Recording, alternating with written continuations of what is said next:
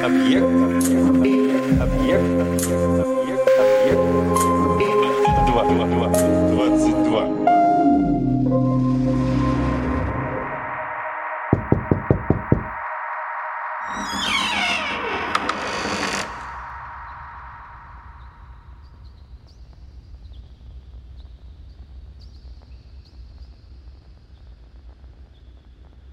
После смерти маленькой дочки Эмили пристрастилась к бегу. Сперва добегала до конца подъездной аллеи и там сгибалась пополам, ловя воздух ртом. Затем до конца квартала, затем до мини-маркета продукты от Коузи у подножия холма. В мини-маркете она брала хлеб, маргарин, и если в голову больше ничего не приходило, шоколадное поленце хо-хо или круглый рингдинг с замороженным кремом. Обратный путь Эмили поначалу преодолевала спокойным шагом, потом тоже бегом. Со временем она отказалась от сладостей. Далось это на удивление тяжело. Во-первых, сахар был отличным антидепрессантом, универсальной палочкой-выручалочкой. Во-вторых, у нее выработалась настоящая сахарная зависимость. В любом случае, поленцам хо-хо следовало сказать «пока-пока». Поленца канули в лету. Теперь хватало одного бега. Генри называл бег новой зависимостью, новой святыней и, пожалуй, не ошибался. Что об этом говорит доктор Штайнер, поинтересовался он. Говорит, бегай сколько душе угодно, пусть эндорфины вырабатываются, соврала Эмиля, которая мало того, что не обсуждала новую святыню со Сьюзен Штайнер, вообще не была у нее после похорон Эми. Для твоего спокойствия она готова написать бег на рецептурном бланке.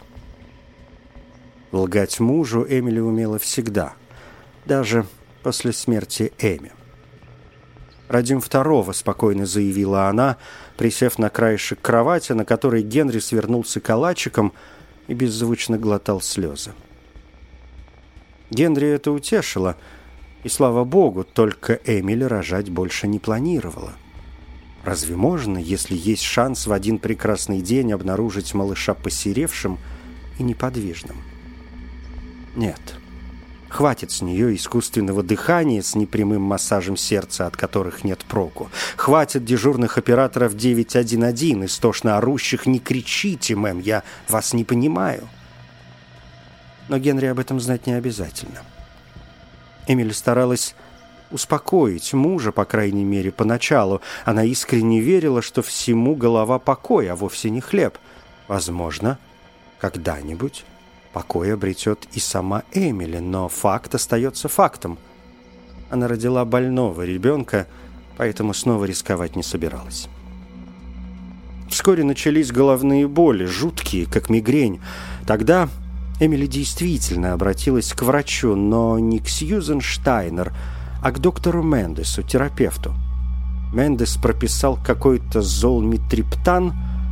На прием к Мендесу Эмили отправилась на автобусе, потом добежала до аптеки, чтобы купить лекарство, а потом до дома. Получился кросс на две мили.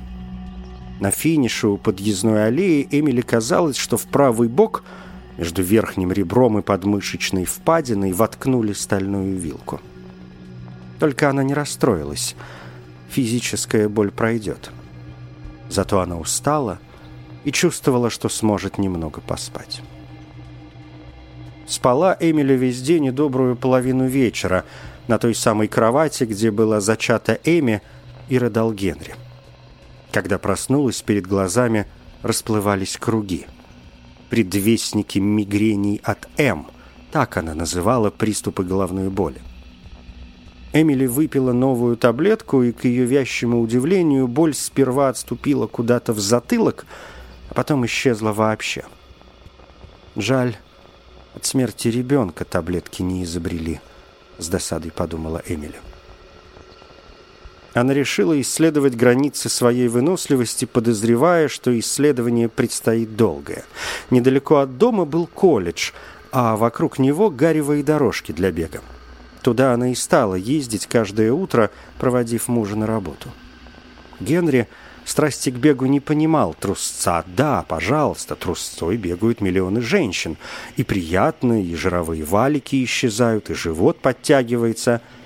Правда, у Эм валиков не имелось, и трусца ей не помогала. Помогал только быстрый бег.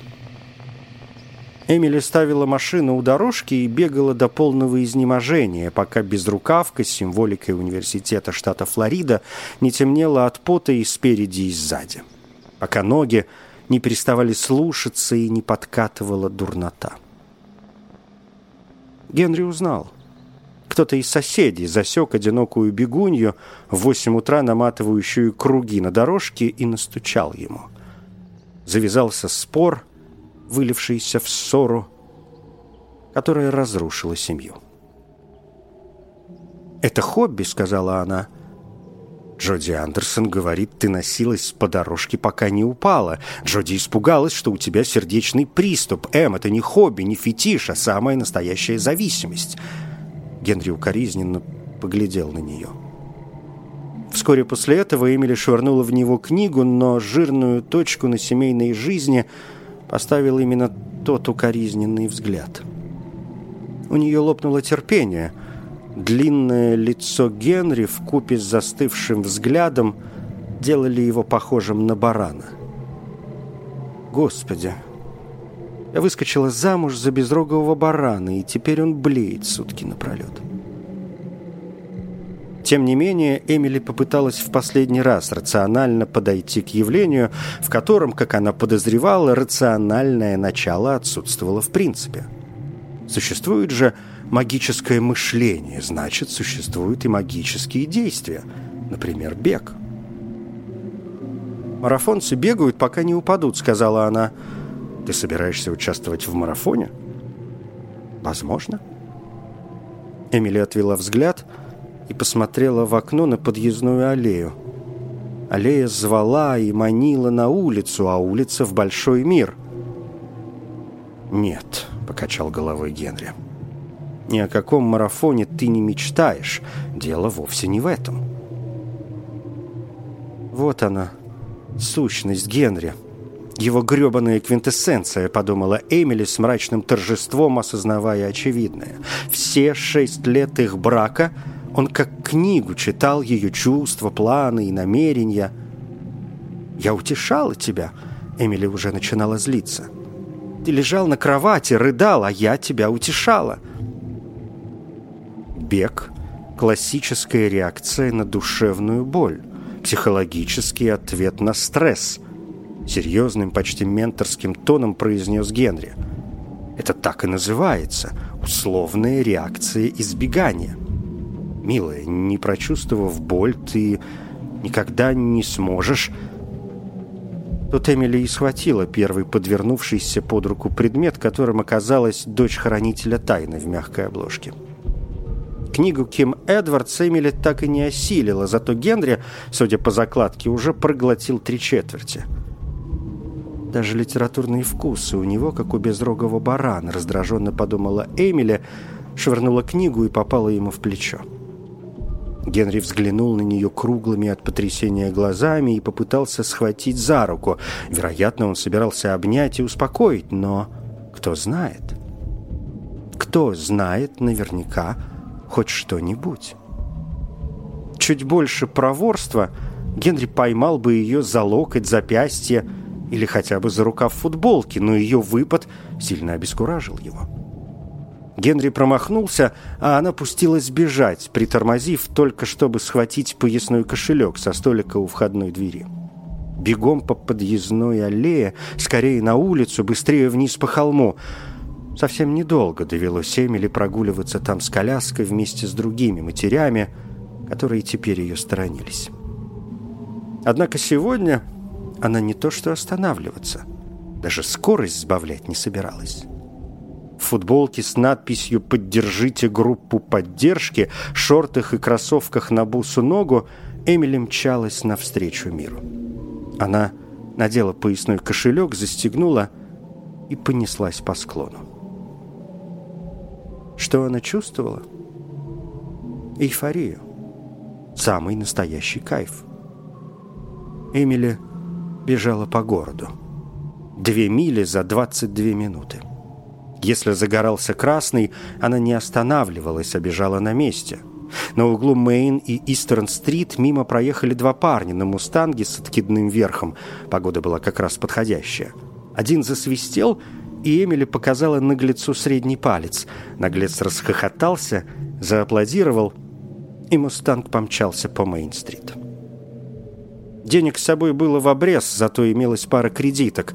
Особенно порадовало наличие American Express, ведь с ней можно получить дорожные чеки. Эмили поняла. Домой она не собирается. По крайней мере, в ближайшие дни. Понимание принесло не грусть, а облегчение, и у нее мелькнула мысль, что эта мера не временная. В отель «Моррис» она заглянула, чтобы позвонить, но, поддавшись порыву, решила в нем заночевать. «Можно снять номер на одну ночь?» «Да, конечно». Она протянула администратору свой «Амекс». «Посыльный вам, видимо, не понадобится», — проговорил он, многозначительно глядя на ее футболку и шорты. «Я уезжала в спешке». «Понятно», протянул администратор тоном, из которого следовало обратное. Эмили схватила ключ и быстро зашагала к лифту, с трудом подавляя желание побежать.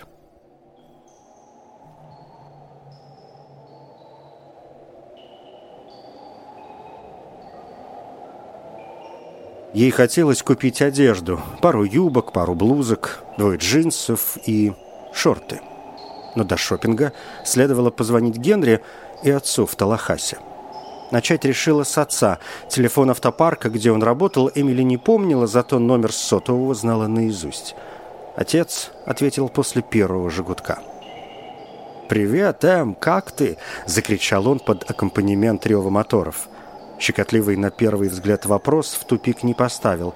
«Пап, со мной все нормально, я в отеле «Моррис», потому что, кажется, ушла от Генри. «Навсегда или это пробный шар?» — уточнил отец. Ни капли удивления в голосе. Он воспринимал новости спокойно, что очень нравилось Эмили. Рев моторов стал тише, а потом заглох. Эмили представила, как папа входит в кабинет, закрывает дверь и, вероятно, берет ее портрет с заваленного всяким хламом стола. Трудно сказать, но пока возвращаться не думаю. Из-за чего поссорились? Из-за бега. Из-за бега? Ну, не только, вздохнула Эмили.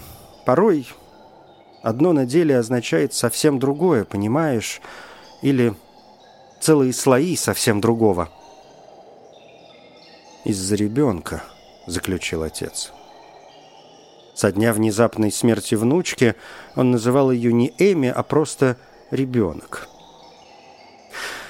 «Да, а еще из-за того, как я справляюсь с горем, очевидно, совсем не так, как хотелось бы Генри, а вот мне вздумалось поступить по-своему». Генри хороший парень, но да, собственные взгляды у него имеются. Как же иначе? Эмили промолчала. Я могу чем-то помочь?» «Да», — сказала Эмили и объяснила, чем именно. Отец согласился. Эмили знала, что он согласится, но сперва выслушает ее историю до конца. Ей очень хотелось выговориться, а старый Расти Джексон слушать умел. Иначе он вряд ли превратился бы из рядового автомеханика в одного из самых важных людей университетского городка. В этом М уверяли другие, сам отец не стал бы хвастать ни перед дочерью, ни перед кем-то еще. «Я пришлю Мариетту прибраться в доме», — сказал он. «Пап, не надо, я в состоянии прибраться сама». «Нет, там давно нужна генеральная уборка. Чертов дом закрыт почти целый год. С тех пор, как умерла твоя мама, на Вермиллион Ки я почти не выезжаю. В Талахасе всегда дел не в проворот. Покойную жену, равно как и маленькую внучку, Расти по имени не называл. После похорон Дебра Джексон умерла от рака яичников, она превратилась в твою маму. Ты точно не возражаешь, едва не вырвалась у Эм, но такие вопросы задают, когда просят об одолжении посторонних, ну или когда с отцом другие отношения. «Ты бегать там собираешься?» — поинтересовался Расти. Эмили поняла, что он улыбается. Пляжи на Вермилионе бесконечные, плюс длинный участок хорошей дороги. Толкаться не придется. Теперь до самого октября отдыхающих не будет. Тишина и покой — я собираюсь там думать, подумаю и, вероятно, поставлю точку на скорби поэме. Вот и хорошо, отозвался отец. Забронировать тебе билет? Пап, я сама справлюсь. Разумеется, справишься. М, ты точно в порядке? Да. Судя по голосу, ты плачешь. Да, немного. «Все случилось слишком быстро», — пожаловалась она, вытерла лицо и чуть не добавила, совсем как смерть Эми. Бедная крошка проявила себя маленькой леди. Из радионяни не донеслось и слабого писка. «Уходить тихо, дверью не хлопай», — нередко слышала Эмили от мамы, особенно в подростковом возрасте. Генри ведь не заявится в отеле, не станет тебе докучать. Перед словом «докучать» Расти замялся буквально на секунду, но Эмили паузу расслышала и улыбнулась, хотя по щекам вовсю текли слезы. «Тебя интересует, не поколотит ли меня Генри? Нет, это не в его стиле». Когда уходит жена, и не просто уходит, а бегом сбегает, волей-неволей изменишь своему стилю. «Генри не такой», — возразила Эмили. Он скандалить не станет. Может, сначала заглянешь в Талахасе? Она замялась. С одной стороны, ей хотелось, но с другой... Если честно, мне нужно немного побыть одной. Все случилось слишком быстро, повторила она, хотя подозревала, сегодняшний взрыв назревал давно. Возможно, даже таился в ДНК их брака. Ну хорошо. М. Я люблю тебя. Я тоже люблю тебя, папа. Спасибо. Она нервно сглотнула. Огромное спасибо. Генри действительно не стал скандалить. Даже не поинтересовался, откуда она звонит, и лишь сказал, вероятно, тайм-аут нужен не только тебе, он пойдет на пользу нам обоим. Эмили подавила желание, нормальное и одновременно абсурдное, поблагодарить мужа. Разумнее было промолчать, и следующая фраза Генри подтвердила правоту ее решения. «И кому ты обратилась за помощью? Королю автопарка?» На сей раз Эмили подавила желание спросить, не звонил ли Генри любимой мамочке. Тактика зуб за зуб редко дает хорошие результаты. «Я «Собираюсь на Вермиллион-Ки», — с подчеркнутым спокойствием объявила она. «У папы там дом». «Избушка из ракушек», — фыркнул Генри. И Эмили мысленно нарисовала себе его усмешку. Дома с тремя комнатами и без гаража Генри всерьез не воспринимал, равно как и бисквитные пирожные твинки с шоколадными поленцами хо-хо. «Ладно, доберусь, позвоню», — бросила она. Повисла тишина, — Эмили представила, как Генри стоит в кухне, прислонившись к стене, сжимает трубку так, что костяшки побелели, и пытается совладать с гневом ради шести лет их в основном счастливого брака. Эми надеялась, что у него получится. Конечно, если она попала в точку со своими фантазиями. «Кредитки взяла», — осведомился Генри вполне спокойным, но усталым голосом. «Да, но транжирить деньги я не собираюсь. Мне нужна лишь моя половина». Эмилия осеклась и закусила губу. «Надо же, едва не назвала бедную малышку ребенком. Разве это правильно? Возможно, отцу это подходит, но самой ей так нельзя». Эмили начала снова. «Мне нужна половина отложенного на колледж Эми. Наверное, там немного, но...» «Больше, чем ты думаешь», — перебил Генри, в голосе которого снова зазвучало разочарование. Копить на колледж ребенка они начали не когда родилась Эми, и даже не когда забеременела Эмили, а когда они окончательно решили обзавестись потомством. Попытки воплотить решение в жизнь растянулись на четыре года. Супруги уже подумывали о лечении от бесплодия и усыновлении, но тут мечта осуществилась. Иначе как блестящими наши инвестиции не назовешь – особенно в акции производителей софта. Мы, как говорится, оказались в нужном месте в нужное время. Эми, ты ведь не намерена залезать в ту кубышку? Ну вот, Генри опять указывает, чего можно хотеть, а чего нет. «Доберусь, сразу сообщу адрес», — процедила Эмили. «Со своей половиной поступай, как заблагорассудится, а на мою выпиши чек» все бегаешь», — проговорил Генри. И Эмили промолчала, хотя менторский профессорский тон мужа пробудил горячее желание швырнуть в него еще одну книгу, на сей раз в твердом переплете. «Слушай, Эм», — прервал затянувшуюся паузу Генри, — «через пару часов я уеду, так что можешь забрать вещи и так далее. На комоде оставлю немного наличных». Эмили чуть было не согласилась, но потом ей пришло в голову, что деньги на комодах и столиках обычно оставляют шлюхам. «Нет», — твердо произнесла она, — «хочу начать с чистого листа». «Эм», — горестно вздохнул Генри. Молодая женщина представила, как муж борется с эмоциями, и перед глазами снова потемнело. «Нашей семье конец, да?» «Не знаю», — ответила Эмили, стараясь говорить как можно спокойнее. «Время покажет». Если бы я строил прогнозы, то сказал бы «да». Сегодня я осознал две вещи. Во-первых, молодая здоровая женщина способна убежать далеко. «Я перезвоню», — пообещала Эмили. Во-вторых, если живые младенцы укрепляют брак, подобно цементу, то мертвые разъедают словно серная кислота. Самая обидная шпилька Генри не уколола бы больнее, чем дурацкая метафора, в которую он превратил дочку. Эмба на такое не решилась, не только сейчас, а вообще никогда. «Я перезвоню», — повторила она и повесила трубку.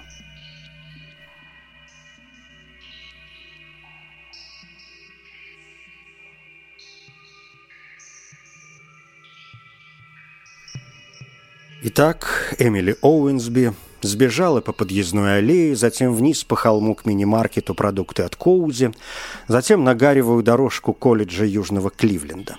Она сбежала в отель «Моррис», сбежала от опостылевшего мужа, без оглядки, как сбегают уставшие терпеть женщины, у которых под ногами горит прошлое.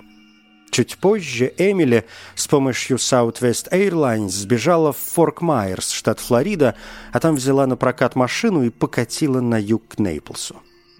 Опустевший Вермиллион Ки наслаждался покоем под палящими лучами июньского солнца. Две мили по дороге от разводного моста, и Эмили уперлась в куцую подъездную аллею.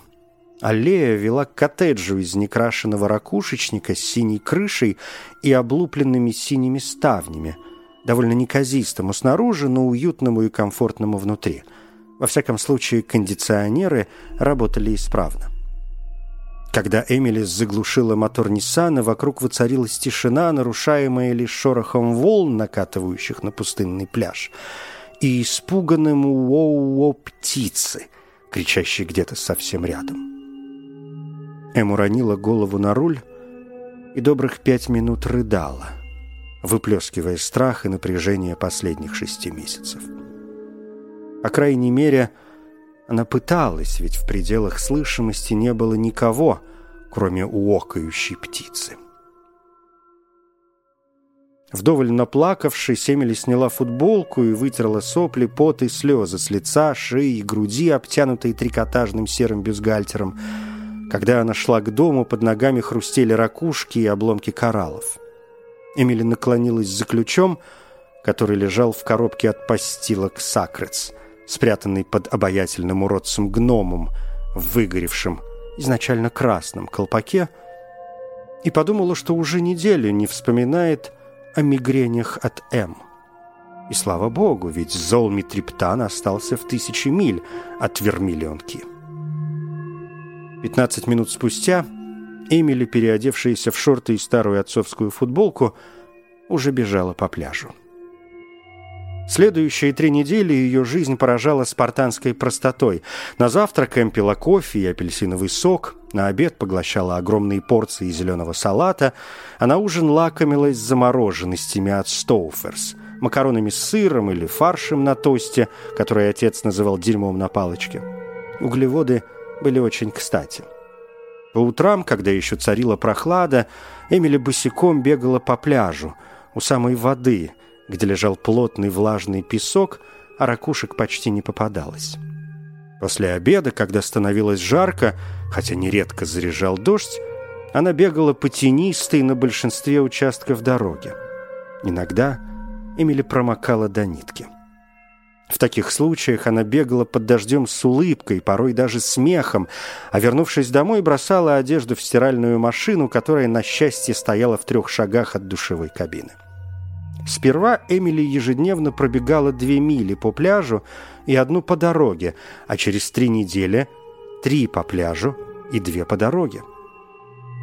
Свое убежище Расти Джексон любовно окрестил зеленым шалашом, вероятно, в честь какой-то старой песни.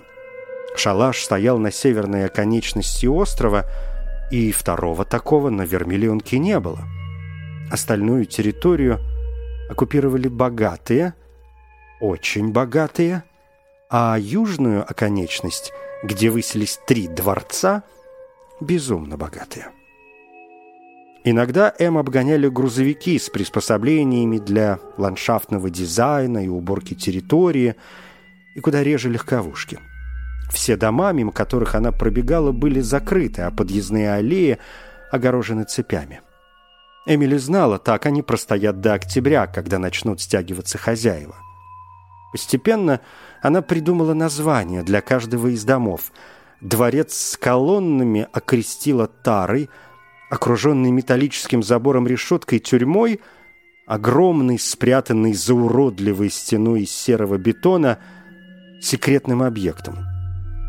А второй, после отцовского дом небольшого размера, обсаженный пальметто и фенакоспермумами, логовом троллей, обитателей которого весь сезон питаются исключительно печеньем для троллей. На пляже Эмили нередко встречала волонтеров из общества спасения морских черепах и вскоре выучила их имена. «Привет, Эм!» — кричали они ей вслед. Посторонних почти не было, хотя однажды над самой ее головой пролетел вертолет. Молодой пассажир высунулся из кабины и помахал рукой. Эм помахала в ответ, радуясь, что ее бейсболка с символикой флоридских семинолов надвинута на самое лицо.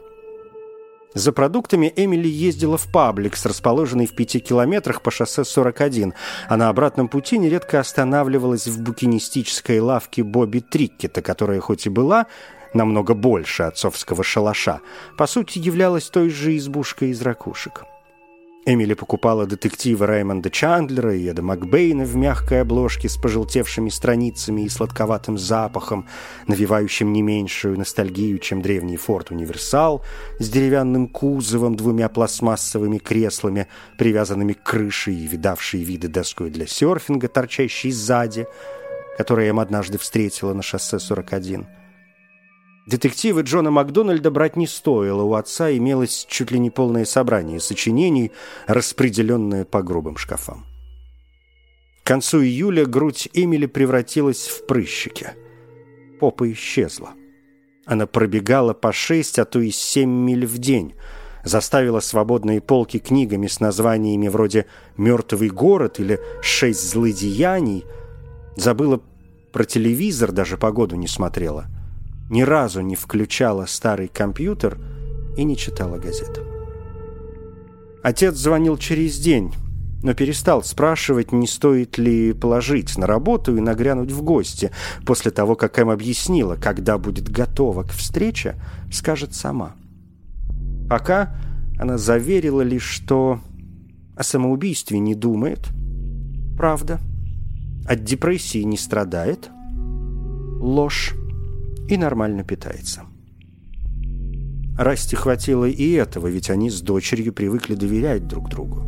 Эмили знала, что в летние месяцы у отца хлопот полон рот. Все, чем нельзя заниматься, когда по университетскому городку шныряют студенты, следовало сделать с 15 июня по 15 сентября, когда вокруг лишь слушатели летних курсов и участники научных конференций, которые проводит администрация. Еще у отца имелась подружка по имени Мелоди – Подробностями М не интересовалась, не представляя, как их воспримет, зато знала. Отец с Мелоди счастлив, поэтому всегда о ней спрашивала. «У Мэл все пучком», — неизменно отвечал отец. Однажды Эмили позвонила Генри, и... Однажды Генри позвонил ей, кажется, пьяный. В тот вечер он раз десять спрашивал, считать ли их отношения законченными, — а Эмили врала, что не знает. Наверное, врала. По ночам Эмили точно в кому проваливалась. Сначала ее мучили кошмары, снова и снова снилось утро, когда они с Генри обнаружили дочку серой и холодной. Порой она видела Эми почерневшей, как гнилая ягода, а пару раз в кошмарах покошмарнее – Малышка отчаянно хрипела, и она спасала ее искусственным дыханием изо рта в рот. Подобные кошмары пугали сильнее всего, ведь, просыпаясь, Эмили осознавала – девочка мертва. Одну из таких пыток прервал гром. Молнии вспарывали небо над Мексиканским заливом и чертили на стенах эфемерные ярко-голубые узоры. Эмили соскользнула с кровати – прижала колени к груди и разрыдалась, кулаками растягивая рот в страшной улыбке. По мере увеличения физических нагрузок нужно же исследовать границы своей выносливости. Кошмары либо исчезли, либо отступили на задворки памяти. Эмили просыпалась не столько посвежевшей, сколько эмоционально разряженной, причем разряженной полностью – Дни на Вермиллион Ки были похожи как близнецы, но теперь каждый новый казался действительно новым, а не продолжением старого. Однажды, открыв глаза, Эмили поняла. Смерть дочки из жуткого настоящего незаметно превратилась в прошлое. Молодая женщина решила пригласить в гости отца. Если хочет, пусть и Мелоди свою привозят – она приготовит им праздничный ужин. При желании могут и на ночь остаться. В конце концов, дом-то отцовский. Вскоре появились другие мысли. Что делать со своей настоящей жизнью? Той, которая ждет за разводным мостом. Что ей стоит сохранить, а от чего лучше избавиться? Нужно еще немного времени. Совсем немного, неделя, максимум две, и она позвонит отцу. Эмили чувствовала, что уже почти готова. Почти.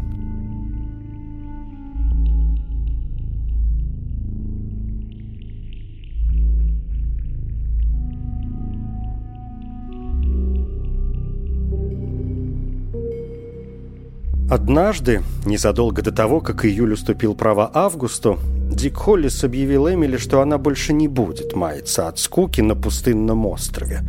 Мол, у нее появилась компания. Крошечный Вермиллион Ки он называл исключительно островом, а не островком. Про таких, как Дик, говорят стрелянный воробей.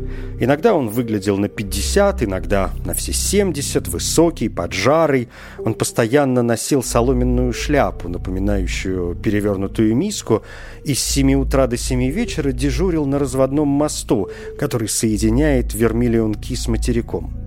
Дик работал с понедельника по пятницу, а в выходные его сменял малой, явно справивший тридцатилетие. Порой Эмили вбегала на мост и, увидев в старом плетеном кресле у будки дежурного не Дика, а Малова, читающего не «Нью-Йорк Таймс», а популярную механику или «Максим», с ужасом понимала, что пролетела очередная неделя. Однако в тот день, как ни странно, дежурил Дик. В темнеющем под хмурым небом проливе между Вермиллионом и материком, который Холлис величал горлом, не было ни души. Сидящая на перилах моста цапля либо медитировала, либо караулила рыбу. «Компания?» – удивилась Сэм. «Нет у меня никакой компании». Я имел в виду другое. Пикеринг вернулся, он ведь в 366-м живет. Вот, племянницу привез. На слове «племянница» Холлис закатил блекло-голубые и почти бесцветные глаза. «Я никого не видела», – парировала Эм. «Верно», – кивнул Дик. Пикеринг прикатил на своем красном Мерсе около часа назад. Ты, небось, тогда кроссовки зашнуровывала. Холлис подался вперед, зашуршав лежащей на впалом животе газетой. Эмили успела разглядеть наполовину разгаданный кроссворд. Каждое лето у него новая племянница, всегда молодая. А иногда... Дик сделал паузу. Иногда в августе он привозит одну, а в сентябре другую. «Я с ним не знакома», — проговорила Эм, «и красных «Мерседесов» здесь не видела». Эмили даже не представляла, который из домов 366-й.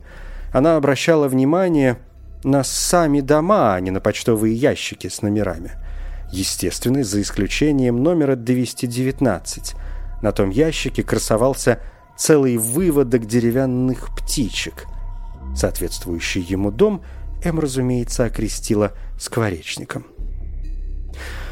«Ну и тем лучше», — отозвался Дик, и вместо того, чтобы закатить глаза, резко опустил уголки рта, словно проглотив гнилую ягоду. «Сюда Пикеринг везет девчонок на Мерсе, а обратно — в Сент-Питерсберг, на яхте». У него большая белая яхта, называется «Карусель». Сегодня утром она как раз мимо моста проплыла. Дик снова опустил уголки рта. Вдали громыхнул гром. Пикеринг показывает девчонкам дом, потом отправляется с ними в мини-круиз и пропадает до января, когда в Чикаго становится холодно. Во время утренней пробежки по пляжу М Вроде бы видела белую красавицу у причала, но точно уверена не была. Через пару дней, максимум неделю, его люди отгонят Мерс туда, где он обычно стоит. Наверное, в гараж неподалеку от частного аэропорта в Нейплсе. «Похоже, ваш пикеринг очень богат», — отметила им. Столь долгих и интересных разговоров у них с Диком еще не случалось, но она начала бежать на месте, отчасти боясь, что остынут мышцы, но в основном потому, что тело настойчиво звало вперед. «Богат, как Скрудж Макдак», только Пикеринг свои денежки тратит на то, что в утиную голову дядюшки Скруджа точно бы не пришло. Говорят, его бизнес как-то связан с компьютерами. Думаю, у всех Скруджей так, верно?» Холлис закатил глаза. «Да, пожалуй», — кивнула Эм, не прекращая бег на месте. Вдали снова громыхнуло, на сей раз поувереннее.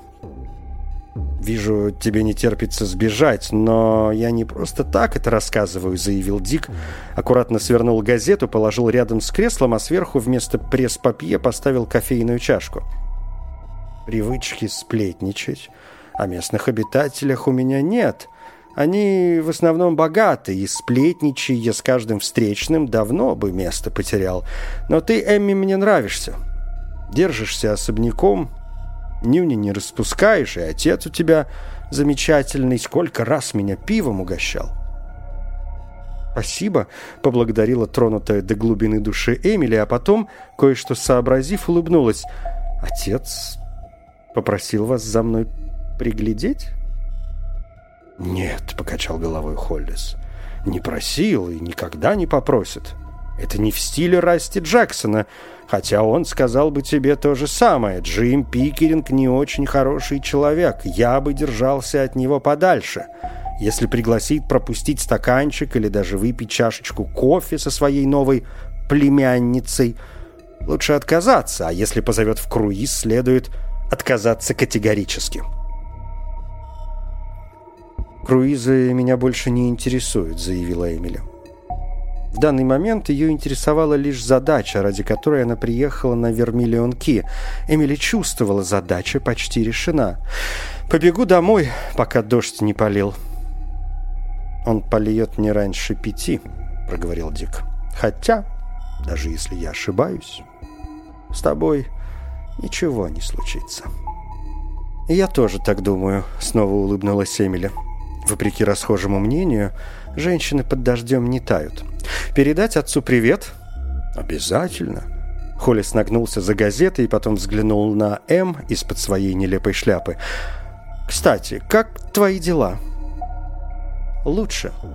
С каждым днем лучше». Эмили развернулась и побежала к зеленому шалашу. Она подняла руку, пока, мол, и сидевшая на перилах цапля пролетела мимо, зажав в длинном клюве рыбу. Домом номер 366 оказался секретный объект, ворота которого впервые со дня приезда Эмили на Вермиллион-Ки были приоткрыты. Или они были приоткрыты уже когда она бежала к мосту? Эмили не помнила. Да, Конечно, ведь чтобы не терять счет времени, она стала брать на пробежке массивные электронные часы с крупными цифрами. Вероятно, на них она и смотрела, пробегая мимо. Сперва Эмили не собиралась останавливаться у секретного объекта. Гроза приближалась. Однако на ней ведь была не замшевая юбка за тысячу долларов из бутика, а наряд из спортивного магазина, шорты и футболка с галочкой Nike. Тому же, как она сказала Дику, женщины под дождем не тают. В общем, Эмили сбавила скорость, свернула к дому и заглянула за ворота из чистого любопытства. Во дворе стоял Мерседес 450 SL, который Эмили узнала, потому что ее отец ездил на таком же. Только машина Расти была уже старая, а это навехонькая, карминно-красная и блестящая даже под слабыми лучами затянутого тучами солнца. Багажник оставили открытым. Из него свисала длинная прядь белокурых волос, перепачканных кровью. Дик упоминал, что гостья Пикеринга блондинка. Первым в сознании Эмили возник именно этот вопрос – Потрясенная до глубины души М не чувствовала в нем ничего странного. Вопрос казался вполне логичным, а Дик на него не ответил. Он лишь съязвил, что гостья молода, назвал ее племянницей и закатил глаза. На сей раз громыхнуло прямо над головой. За исключением ярко-красной машины и блондинки, в багажнике лежала именно она, во дворе не было ни души. Дом тоже казался пустым, он словно прятал нутро от внешнего мира и даже больше обычного напоминал секретный объект. Унылый пейзаж не смягчали и раскачивающиеся на ветру пальмы. Слишком много серого, холодного, безжизненного. Не дом, а уродливая громадина. Послышался стон. Толком не подумав, Эмили бросилась через двор к красному «Мерседесу» и заглянула в багажник. Стонала явно не белокурая девушка, нет.